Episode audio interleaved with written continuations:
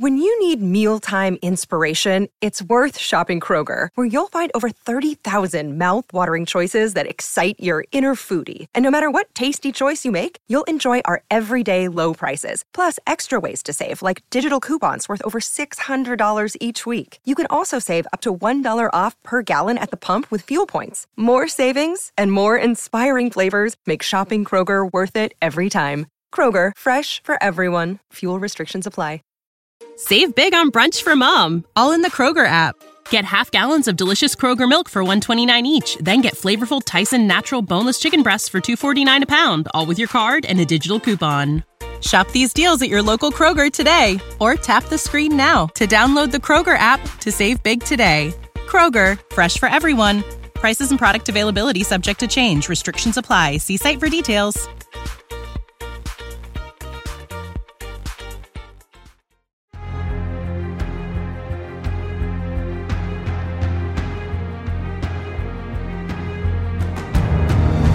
Hello, ladies and gentlemen, boys and girls, Marthas, Andrews, Mimis, and anyone else out there watching this show. This show, Take the Black Live, the one, the only uh, show where we did talk about things like uh, uh, swords, dragons, space lasers, and so on, movies and TV, every week on the dot. Subscribe to all our stuff, listen to us, thrill to us.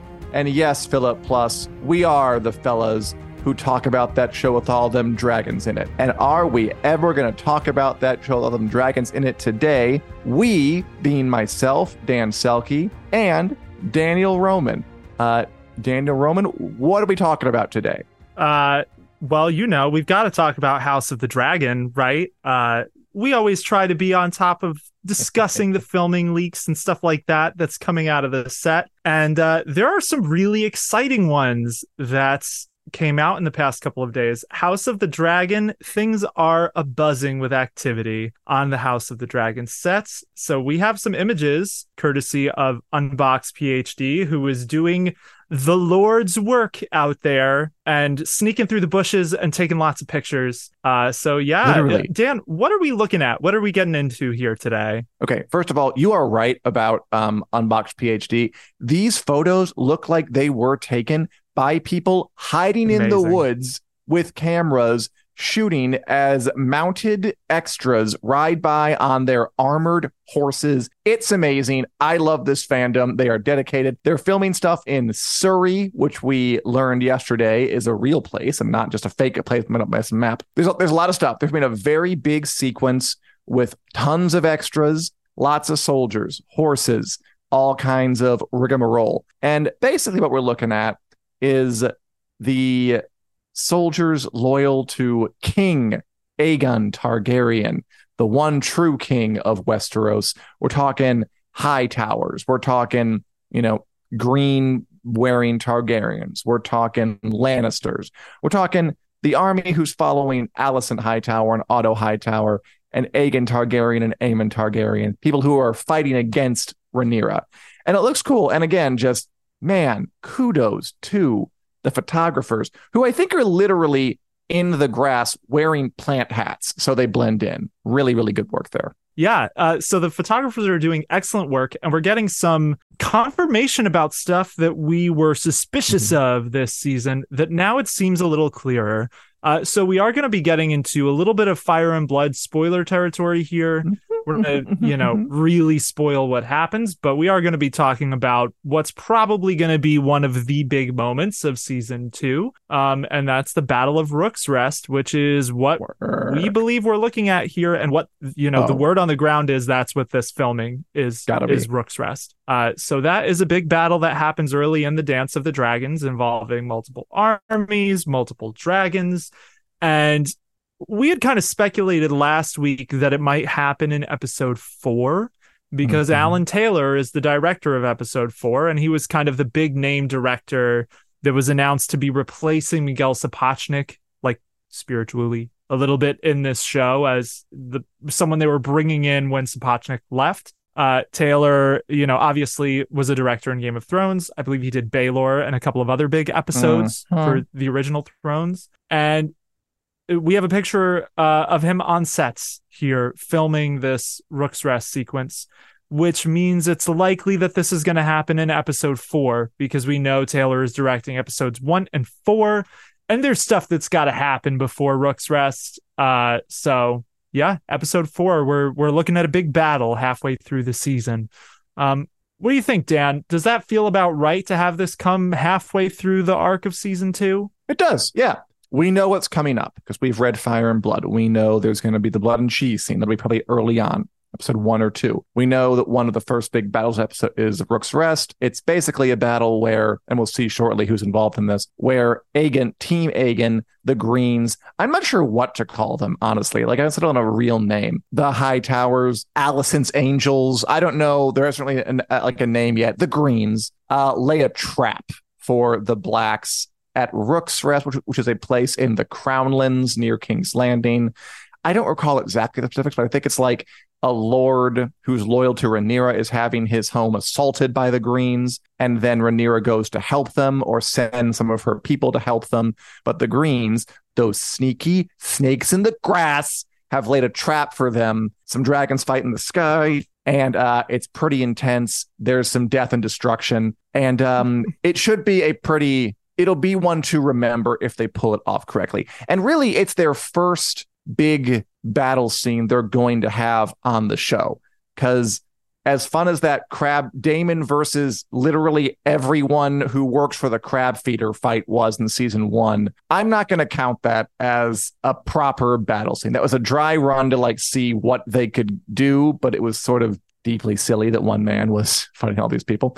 Uh, this will be higher stakes and I'm looking forward to it. And we have some pictures of some folk who are on the scene. We got Fabian Frankel as Criston Cole, again, seen from I agree with Philip Plus that probably people in full plant camo are taking photos of this very uh, surreptitiously. Or does surreptitious mean noticeable? Whatever the one means uh, where you're in, in, in camouflage. I think it means hidden. Uh, we all and kind of uh, Criston Cole's the one who plots this and lays the trap. So he'll be um, involved in this battle in a big way. He's using his brain, using his brain and and his sword because he can't do what he really wants to do, which is marry Rhaenyra and have lots of babies run away together. Uh, we also see, I believe it was Freddie Fox, I want to say, as Gwayne Hightower uh, who's Alicent's older brother. So he'll get involved. We got more Hightowers coming our way. You thought Otto and Alicent were the only ones? No, there's a whole family of these of, of, of these Jagoffs. I shouldn't say that. I'm sure there's some nice ones, and uh, he's one of them. And we also have Eddie Eyre, who appeared in Game of Thrones in a flashback as Sir Gerold Hightower, but that still happened like many, many, many decades after this. So he's he's play, playing someone else, repurposing uh, the way that um Jefferson Hall played a role in Game of Thrones, and now he's twin Lannister brothers, um, Tyland and Jason. Eddie Eyre plays somebody, we don't know who, but they're all here. The Greens are here. The Greens are hatching a plot, and I, for one, won't stand for it. Daniel, what do they need to do to do a good job with mounting the battle at Rook's Rest in House of Dragons Season 2? Um, well, I think they need to hopefully keep an eye. So uh, I'm glad that you said you weren't counting Daemon's battle with the crab feeder as like the first real battle. Cause that was like, it was kind of, it was fun. It was entertaining. But in terms of like staging a battle, it wasn't really that in the way that something like the Battle of the Bastards or Hardhome sure. or the Watchers on the Wall was. Yeah, uh, there's a lot of coordination that goes into a sequence like that that I don't know that we really got in the crab feeder battle. So I think yeah. with Rook's Rest, they need that. They need there to be some semblance of discernible strategy coming through on screen, uh, which, you know, this photo, it's kind of far off and a little blurry, Love but I think we get a little bit of a, a, feel for that because we can see they have some uh, you know, erected like log uh, palisade kind of spikes uh, separating armies. Uh, one side is, you know, using the tree line. So I think they need to pay a little more attention to those sorts of details in Rook's Rest. But also, uh, it's great to see characters like Criston Cole there mm-hmm. and Gwayne Hightower there. I think they mm-hmm. also need to have a really good character element to this fight because it is going to involve a lot of really important characters and dragons. So I think it's going to be tricky for them to strike that balance. But this feels like the perfect proving ground for it, where it could be a huge moment. So yeah, I I think those are some things they need to pay attention to here. That maybe you know Daemon was all character, so I think they need to strike that balance a little bit better with Rook's Rest. But uh, what about you, Dan, and what about you guys listening? Like, what do, what do you think they need yeah. to get right with this fight? Yeah, call in.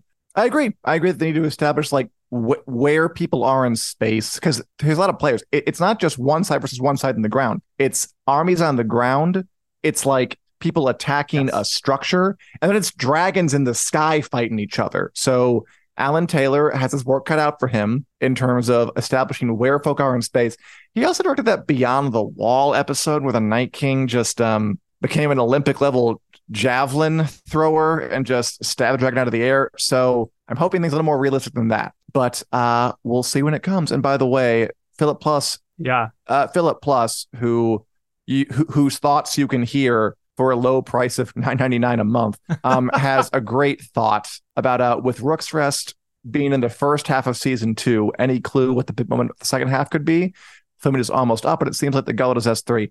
Philip, I think the gullet will be the the end of season two because we've seen a lot of stuff on ships. I'm not sure that we'll see them because remember they have filming to go, and also I don't think they would have filmed like you know like taken some boats on the water and done it that way. I'm going to guess a lot of a sea battle will be in front of a green screen or the volume, whatever they're doing inside on little ships, on little sets. And we have seen a bunch of ships. I think that'll be the end. And I think we'll have the dragon seeds in the back half of the season.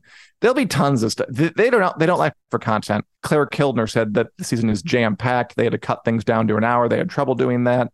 And I think they're telling the truth. There's so much to get to that's the beauty of that book. Just kind of said, and then a giant battle happened, and you get to spin that however you want. It can be some. I'm looking forward to seeing what they do, and I have faith it's going to be beautiful. Also, some folks, uh, again, praise to uh, Unbox PhD. All of getting these pictures. Some folks say they want to use drones. I, I think drones are involved in some of these, but it really does look like they're hiding the damn grass like Solid Snake and just taking these whatever they're doing, I appreciate it, and I uh, I shouldn't underestimate their ingenuity. Anything else on House of the Dragon? And what are we talking about next, Daniel? Yeah. Uh, well, first the drone thing. The he, Unbox PhD is definitely using one, but I don't think they're only using one because we saw some pictures of like Aemond from above, and I I did yeah. watch Unbox PhD's video of that, and it is clearly a drone going over the set. But for these, you know, these forest shots, that I really don't know. So I'm gonna go with the solid snake mental imagery too, because that's just more fun. Uh, so I I hope that's what's happening in terms what? of what in the comments is Unbox PhD commenting on our stream I do it all in the open, they say. No need to hide in a public area. The law degree comes in handy. He is a lawyer. I read his Twitter. If that's the real Unbox PhD, um, nice. um, we salute you because you've been provided with a lot of fun stuff. Please keep it up. Yeah. God bless. Yeah, absolutely kind of salute you. Re- respect Unbox PhD. You are doing amazing work. it's like a celebrity coming in to comment on the stream. Glad to see you. Glad to see you here in the chat. The new SuperBeets Heart Chews Advanced is now supercharged with CoQ10. Support your healthy CoQ10 levels and blood pressure with two chews a day. Visit RadioBeats, B-E-E-T-S dot and save 15% with promo code DEAL. When you need mealtime inspiration, it's worth shopping Kroger, where you'll find over 30,000 mouth-watering choices that excite your inner foodie. And no matter what tasty choice you make, you'll enjoy our everyday low prices, plus extra ways to save, like digital coupons worth over $600 each week. You can also save up to $1 off per gallon at the pump with fuel points. More savings and more inspiring flavors make shopping Kroger worth it every time. Kroger, fresh for everyone. Fuel restrictions apply. Save big on brunch for mom, all in the Kroger app. Get half gallons of delicious Kroger milk for 129 each, then get flavorful Tyson natural boneless chicken breasts for 249 a pound, all with your card and a digital coupon. Shop these deals at your local Kroger today or tap the screen now to download the Kroger app to save big today. Kroger, fresh for everyone. Prices and product availability subject to change. Restrictions apply. See site for details.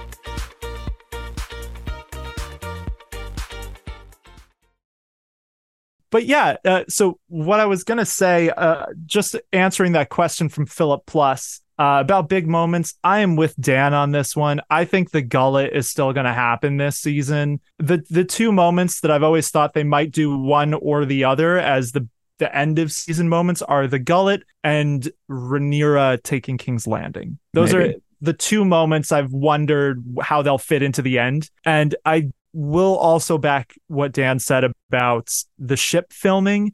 Uh, Game of Thrones was kind of notorious for doing most of its ship filming in studios, as opposed to I will drop it because I I can't not drop it. As opposed to a show like Black Sails, which did a lot of practical ship filming. Game of Thrones was pretty much always in a studio, so that means they could already be filming the Gullet and we don't and we wouldn't know because it is more remote more closed off. It's not in a public space uh like rook's rest is. Uh but yeah so those are kind of the the big things that i'm expecting to see uh and they've got around a month or so left i i believe. Uh house of the dragon is slated sure. to wrap i heard in september which was earlier than i thought but hey maybe they're they're getting stuff done quicker or they can you know they're having to postpone some things until after the strikes just sure. Yeah some reshoots and stuff. Yeah so i wouldn't be surprised if they wrapped a little early and kind of came back to stuff when they can but that's the the gist of what's going on there. Uh, i don't have anything else to add on house of the dragon before we move on. How about you dan? Any any last thoughts? Rook's yes. Rest. Unboxed PhD, unboxed PhD is coming in our in our damn stream. You know, I always thought I wouldn't be flustered if I met a celebrity if they were like in my presence. I thought like I'd be cool, but I'm freaking out. Like this is very impressive. Basically, they said that um they do it all out in the open that the law degree helps to which i'm unboxed phd if you're listening are you saying that you talk your way onto set and they allow you to shoot? Because if so, mwah, very impressive. Um, also, they said that they saw two dragons today. They got two dragons, uh, and that they use the heads, mm. obviously, but they shoot the bodies in studio. And I second whoever said, um, why can't you just shoot the entire dragons? I mean, they got to be like 40 feet tall. How hard could it be to miss? I mean, God, like you can shoot the extras, but you can't actually show us the the dragons walking around. You think that'd be easy, but whatever. You know, not everyone's perfect. Okay. now I think we can um uh move on. What's our next topic? And yes, thank you on about PhD in general. And thank you to everyone watching. This is fun. Um man, every back during the Game of Thrones days, yeah. there was always some people who just had that hookup, who like just knew the people or were taking the shots. That this fandom always comes through one way or the other. And I'm glad to see it's continuing with uh, House of the Dragon. Okay, enough fawning. What's next on the agenda, Dan? Yeah, I'll I'll fawn the fandom just for a second. You're totally right. Uh, the the fandom and I love this fandom. They definitely are on top of their stuff with with shooting, with watching out for these sorts of leaks, and with sharing it with everybody, so we can all be excited together. But yeah, so the next thing we're going to talk about, we're going to change gears just a little bit. Uh, we're going to stay in the fantasy wheelhouse, but we're going to talk a little bit about the Wheel of Time season two because it's coming up. The, the soon, first yeah. or the second season of The Wheel of Time premieres September 1st. Yeah, a, a mere two weeks away. And they are dropping not one, not two, but three episodes out of the gate. So it's going to be a, a, pretty large premiere for The Wheel of Time season two. So, Dan, how are you feeling about The Wheel of Time? Are you starting to get hyped? How about all, all of you out there? Are you going to be watching it? Uh, what are your thoughts here? I'll be watching. Um, yeah, I'm hyped. I liked the first season. I talked about it last week. Um, I like the books. I like the TV show. I'll watch it. I like a good big swing at a fantasy show. I like they're putting a lot of a lot of money into this. I like they're taking it seriously and trying to give us this story that's been around for decades and very beloved for decades, and like give it a good shot at adapting the entire thing to screen, which has not been done before, despite how how famous and notable it is. Personally, I don't love the three episode premiere. There are only eight episodes total. And I feel like just spending almost half your season right at the start date is a little cuckoo bananas. Who likes this? Like, who is saying this is a good idea? I've I've never understood why you wouldn't want to prolong the buzz around your show for as long as possible and to give the fandom time to kind of percolate in between episodes. Um, and personally, I just kind of like watching Daniel, I don't have unlimited time. I'm busy. Um, so I would rather watch one episode at a time and then come back to the next week and do other things in between. But that's just me. Does anybody out there like the whole here's three episodes, here's three one hour episodes at once format, or would you rather have it one a week? I know what I would rather like, but I don't control Hollywood yet. Give me time. Yeah, I'm definitely in that boat with you. I like one a week. I have theories about why they did three a week. I don't think I can talk about that yet. Uh, so I, I can say at this point, I have seen some of season 2 mm-hmm. because we've been interviewing or we did interview some of the cast back in June. So if you're seeing yeah, a lot of interviews crop up right now, uh, both on Winter's Coming before the strike back in June. So that uh, journalist basically got the okay to share those this week. Uh, so if you're seeing a lot of Wheel of Time stuff, that's why.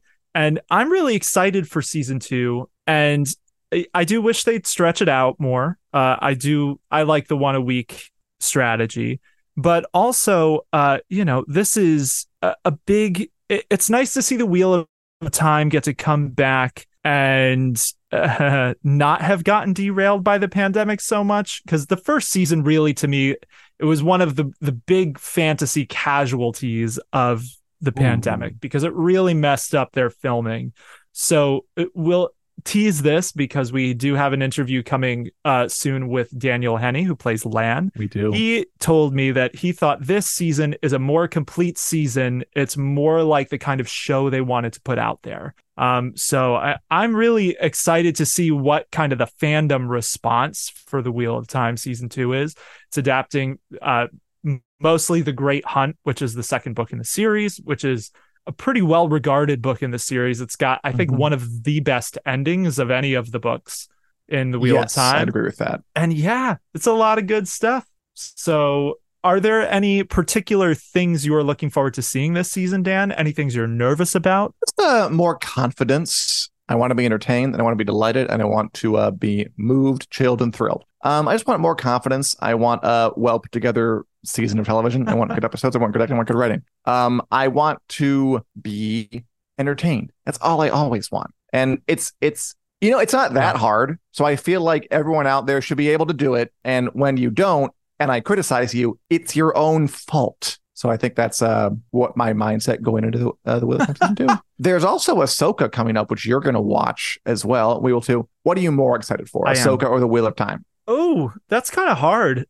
So the Wheel of Time is my obvious answer because I I love the Wheel of Time and I really like I love Star Wars too, but I am I think Star Wars has shot itself in the foot a little bit in the same way Marvel has, where it's just been such a deluge of content, which I hate calling it content, but when they Ugh, yeah, it isn't so impersonal. It, it does, it, yeah, and I think Star Wars has I I feel kind of tired, honestly, with Star Wars and Marvel after several years of it being a near constant thing that one or the other of them is on. So even though Ahsoka feels like it could be a big deal, it feels like it could be a big deal in the mythos that they're doing this show, that they're doing a show about Ahsoka Tano. They're bringing in characters from Rebels which I have been watching to get prepped for this. I'm on the final season of Rebels, and that has been great. Let me just say, if you want to prepare for Ahsoka, Clone Wars is really the one that introduces her. Rebels introduces the rest of the characters who will be around her, who we see in the trailer, like um, Hera, who is the the green skinned woman played by uh, the actor who played Ramona in Scott Pilgrim. Her name Mary Elizabeth Winstead. So there are a lot of characters from Rebels appearing in Ahsoka. So I, it feels like it should be a big deal, but I'm more excited for the Wheel of Time because it's the Wheel of Time. It's one of the biggest fantasy series ever, and it is getting you know adapted. And I I love the Great Hunt. We're gonna meet the Seanchan this season. Who so the Seanchan, for those of you who may not know, they're another culture in this world of the Wheel of Time who basically live on another continent. And we saw them arrive at the end of season one. And they kind of, uh, a little bit of backstory for them. They are from the same continent as the rest of the characters. They left many, you know, centuries earlier and are kind of coming back in this expansionist way to reclaim the lands they believe are theirs. And they have kind of a Xerxes like 300 vibe about them in terms of their costuming in the show. So I'm yeah, I'm excited for the Wheel of Time. Dan, do you think you're going to watch Ahsoka? Yeah, I will. Um, like last week we said, I'll watch it all. The Winter King too. I do love uh the masks the Seanchan wear, and uh, I like how uh much influence Xerxes has exerted on the minds of millennial men, um, even all these years after 300. So good for him. You supernaturally tall, bald headed, muscular, invading Persian man. Um, but yeah, good stuff's coming up. And uh, by the way, Philip says the Ahsoka runtimes are all, all, all over the place. I never. Really, uh, there's a report today about like the episode runtimes being like long, long, shorter. I don't mind that at all. I like that you can have episodes that are as long or short as they need to be right now. Um, I think it's a nice thing. But uh, to anyone who wishes everything was so long, an hour long or whatever, I'm sorry. Daniel, what are we watching and reading right now? Because I'm reading something that I think is very exciting and relevant and of interest to the people here and to the world at large. Well, Dan, I I want to hear you talk about it. So, what are you reading? I'm going to bounce it right back at you and then I'll talk about stuff after because I think yours is the most pressing, the most important and the thing people really want to hear about. So, what is it? What are you getting into? Thank you, Daniel. Um right now, and by the way, tell us what you're reading, watching, whatever. I am reading a book series that is going to be adapted into a major TV show by none other than Game of Thrones showrunners David Benioff and Dan Weiss, former Hollywood Golden Boys, now accursed pariahs, cursed to live outside society because of how many fans didn't enjoy what they did with the end of Game of Thrones. They are adapting for Netflix the Three Body Problem by Cixin Liu. Did I pronounce that correctly? I have no idea. But this book series, The Three Body Problem, which is the first book in the series, Remembrance of Earth's Past. Ooh, think about it. I haven't. Um, is a very popular science fiction series. Came out in the like mid 2000s to the early 2010s, I think. And this is the Game of Thrones showrunners' next big push. We've already seen a teaser trailer. It's coming out in January of um 2024 next year on Netflix.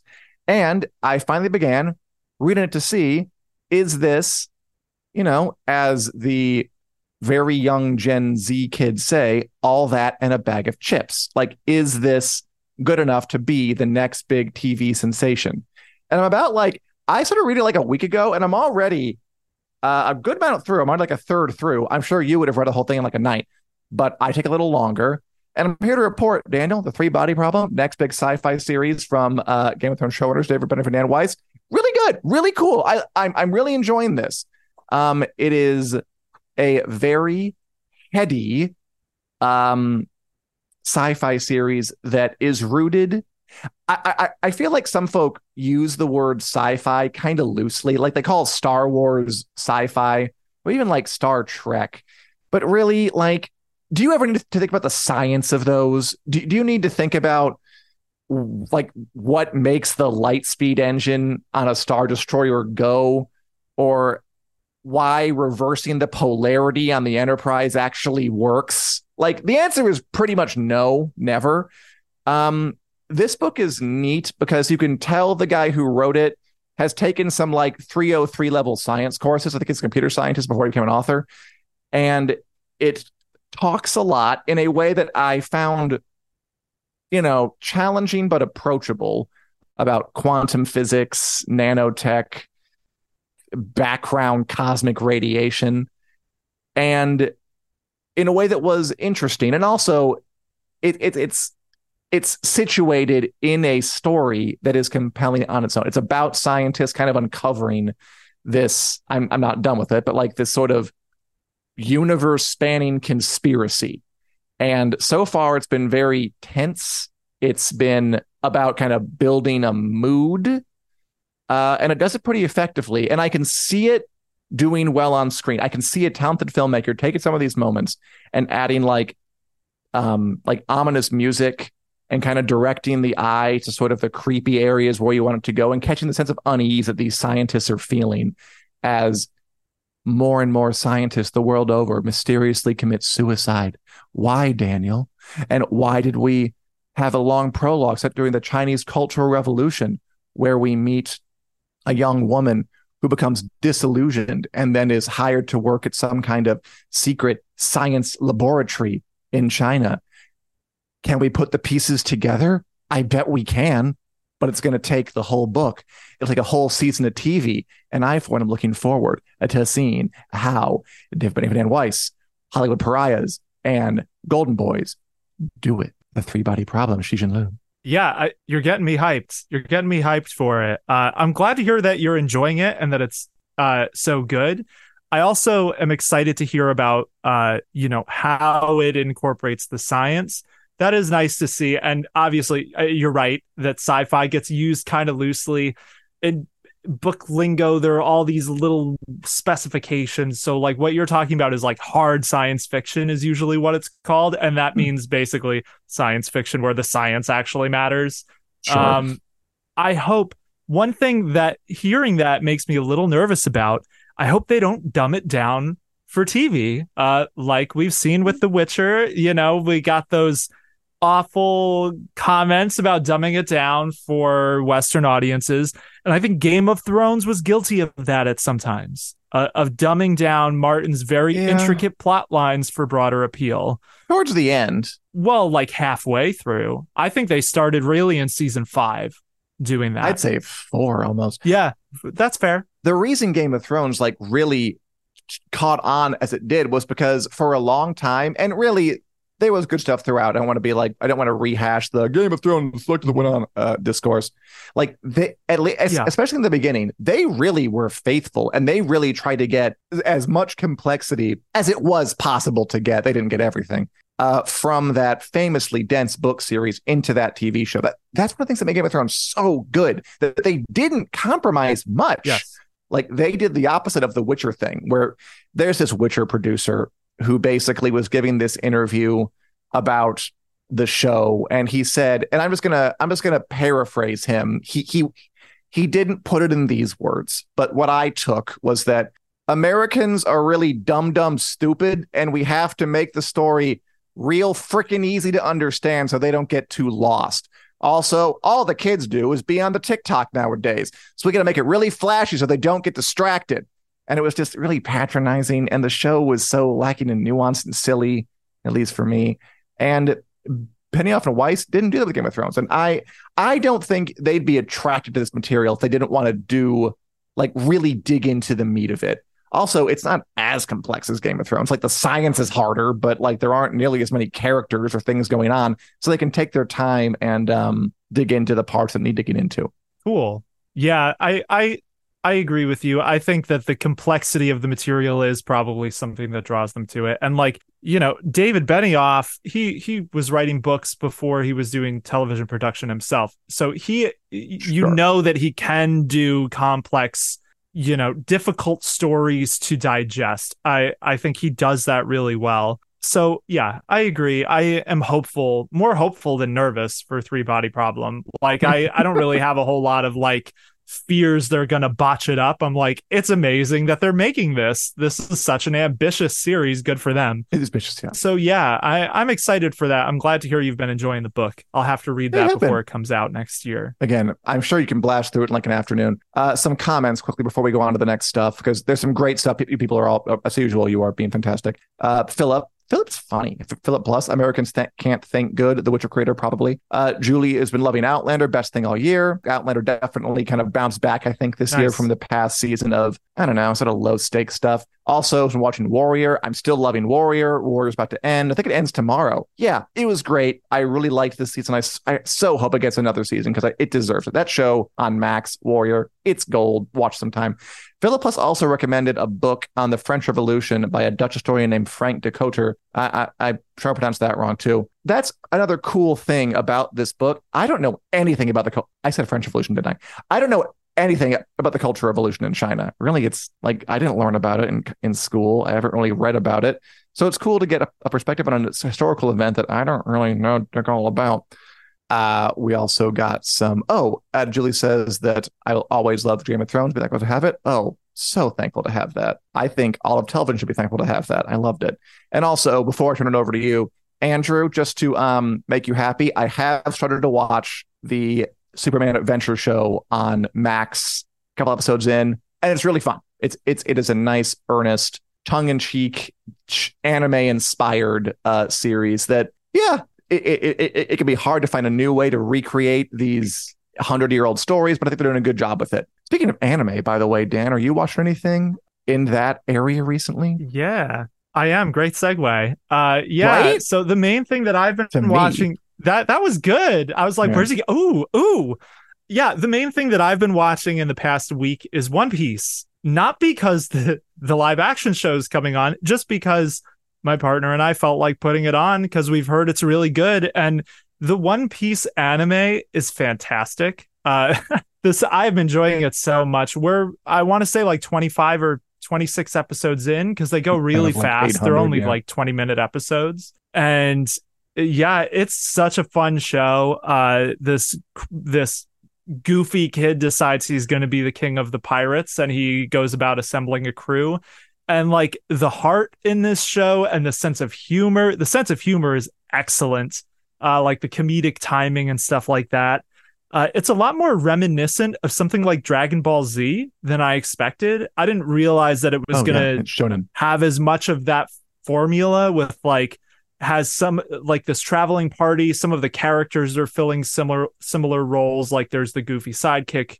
who's mm-hmm. even voiced by the same person that does Krillin. There's the stoic sword fighter who is voiced by the person who voiced Piccolo in the American Dragon Ball Z. So a lot of very similar things like that. Um, but yeah, it it is so so good. I'm loving One Piece.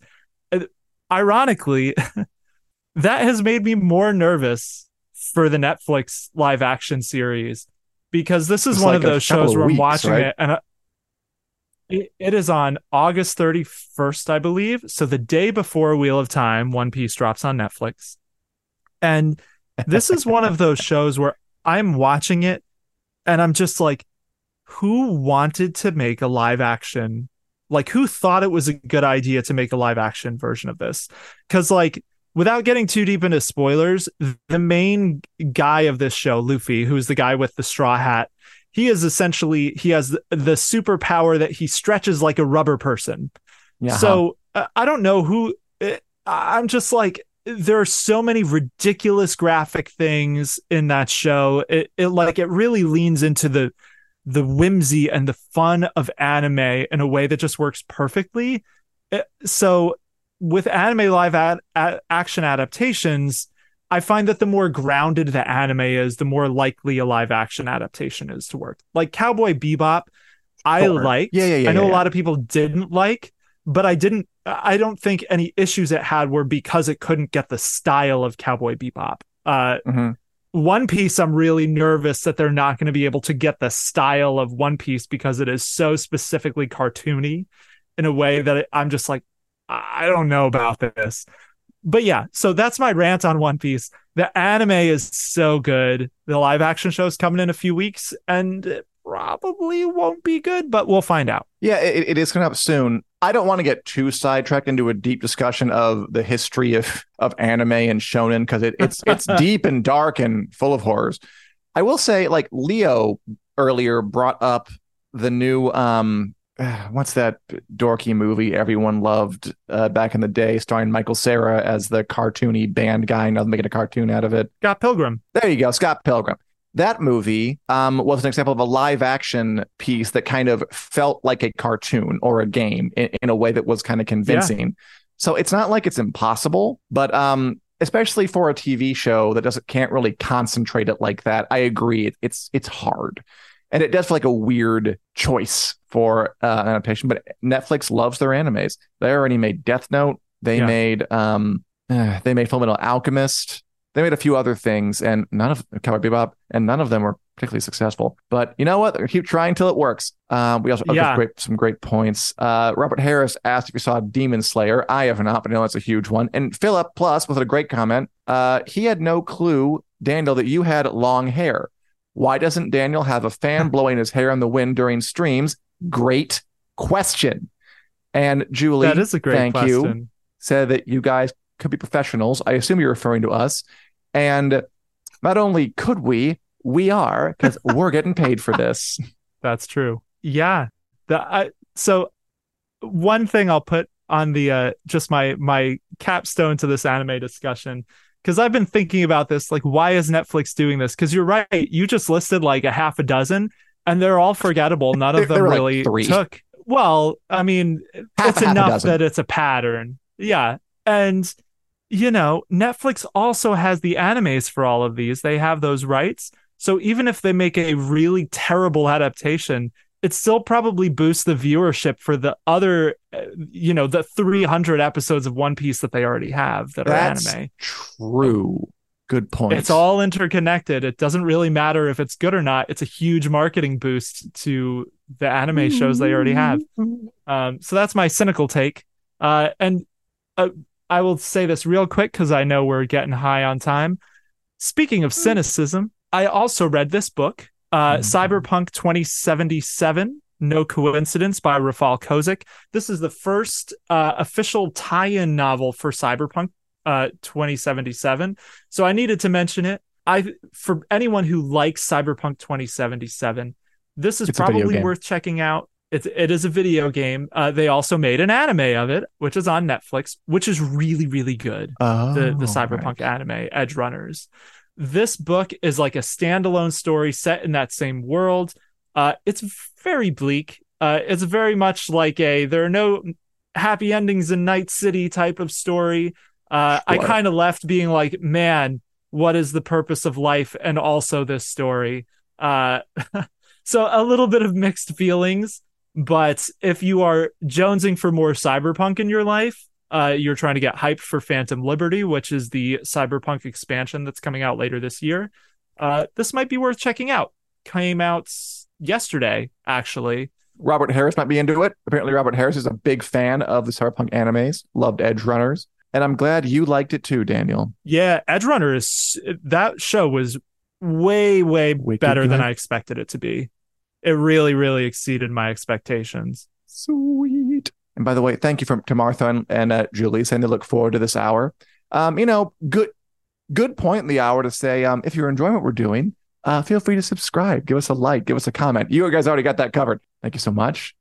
And uh, Dan, should we move on to the WiC yes. News lightning round where we go over stories we couldn't fit into the main body of the show and give our 20 second takes, no more, no less on them? I think we should. I think it is time for us to lightning to prove we are worthy to wield the hammer Mjolnir and talk very quickly about Whoa. things. I don't know. He's the god of thunder, Dan. I tried to make a joke. It failed. Oh, Let me have this moment of shame. Okay, I got it. I got it. I got it. I got it. I got it. I got it. I'm there. I'm there. I'm there. I'm there. Sorry. Okay.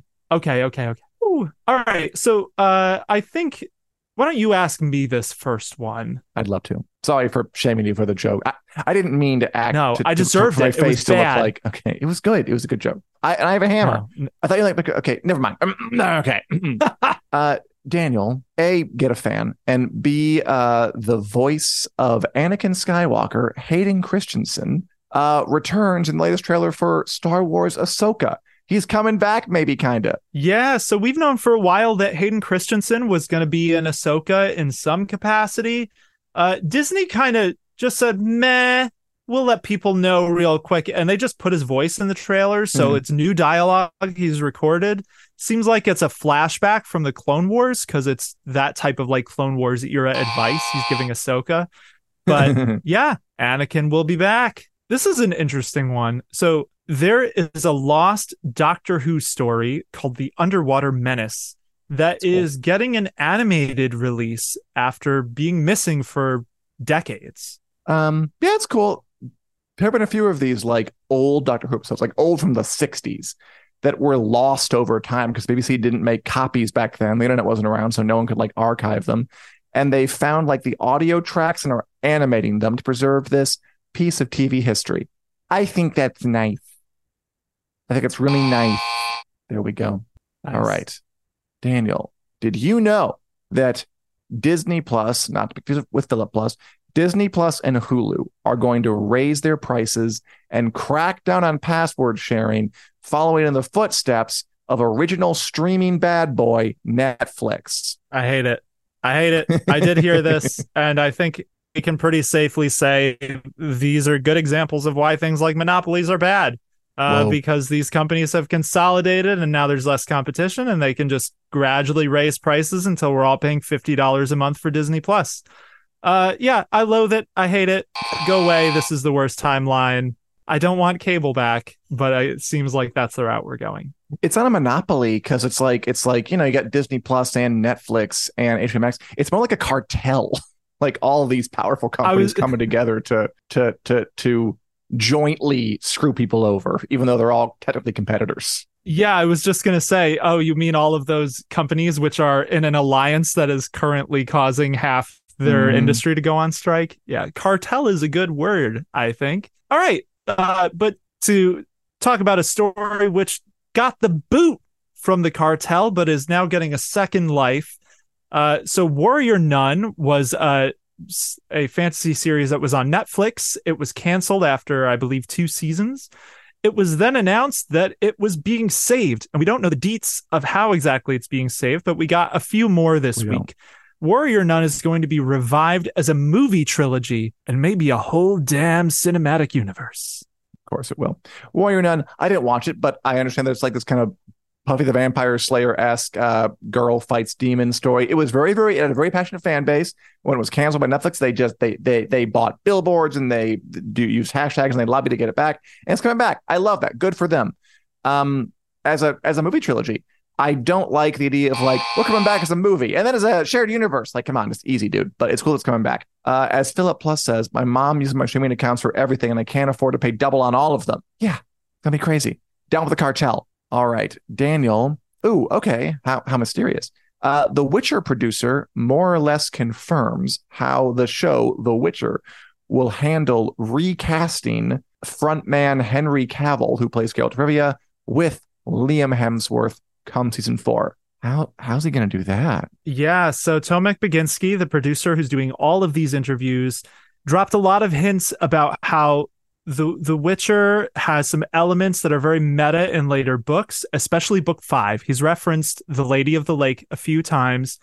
And basically those books do this thing with history and unreliable narrators where they're like all of the paintings of Ciri and Geralt were lost. We don't actually know what they look like. So the prevailing theory is they're going to lean into that in season four. Work. I swear, anytime that guy opens his mouth now, I'm like, oh, please just wait and check yourself. It might be because it's a translation thing. I don't know, but anyway, go, go, go on. yeah, it could be. That interview I minded the least. I that one had some interesting stuff. Uh, so speaking of interesting stuff, House of the Dragon had three couples in AO3's top dream. 100 ships. It did, uh, I believe. Uh, so AO3 is the repository for all fanfic online, and fanfic is um, not always, but often stories written by fans where characters who don't smash in the show smash in the fiction. And I think that um, Rhaenyra and Daemon were a big ship, Lucerys and Aemond were a big ship, really, and then of course Alicent and Rhaenyra. I know that that's the one that threw me.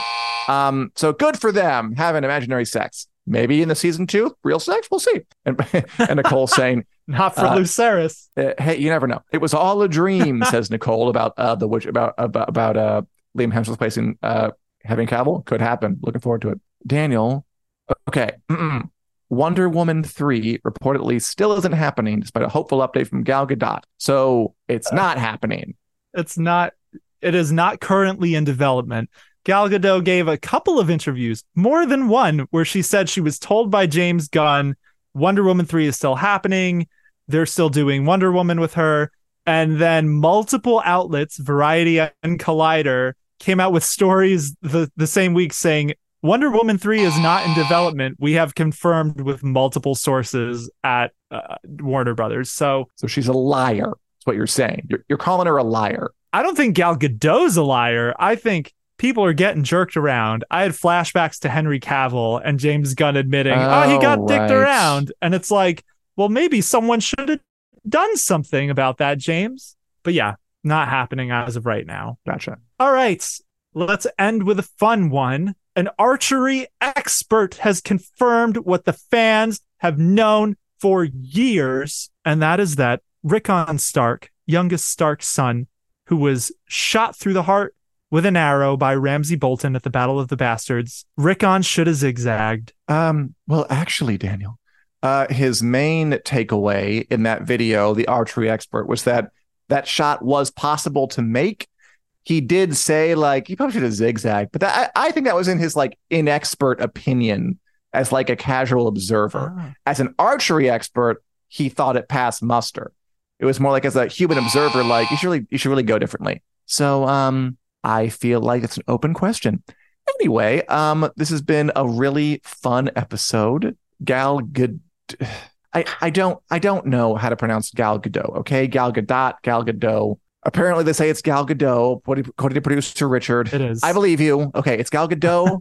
some folks say Gal Gadot. Some like well placed people say Gal Gadot, like people who should are in the business should know Gunn? better. Not just him. Like I was watching, I was watching a YouTube video today where they pronounced it like that, and this person like is very high up. So it's again, it's not my fault. Nothing to do with my fault. Anyway, um, thanks for watching, everybody. We are here um every Wednesday at 2 p.m. Central Standard Time, uh, 3 p.m. on the East Coast, 1 p.m. in the mountains, and noon on the West Coast. And Julie, depending on where you live in Australia, you know when we're on, but um, anywhere from 2 a.m. to 6 a.m. I'm sorry. Where do you live exactly, Julie? I can I can narrow this down for next time. And um, you know, please give us a like, give us a comment, give us a subscribe, tell your friends, tell your family, tell your pets, couldn't hurt. And uh, because we want all the the the the fun we can have, which means more people. Uh, see you next week, and also download us in podcast format. Uh, you know, uh, Google Play, iTunes, wherever podcasts are available. Otherwise, we'll see you back here next week on the which is coming YouTube or Facebook channels. And by the hammer of Mjolnir, you shall uh, be entertained. This podcast is brought to you by Fansided. Join our community of over 300 sites from sports to pop culture and everything in between.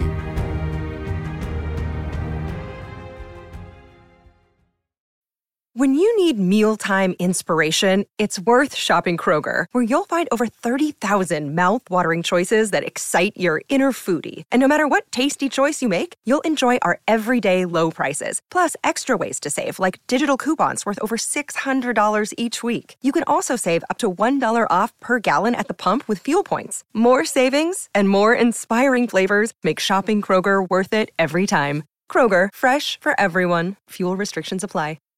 Save big on brunch for mom, all in the Kroger app. Get half gallons of delicious Kroger milk for 129 each, then get flavorful Tyson natural boneless chicken breasts for 249 a pound, all with your card and a digital coupon. Shop these deals at your local Kroger today or tap the screen now to download the Kroger app to save big today. Kroger, fresh for everyone. Prices and product availability subject to change. Restrictions apply. See site for details.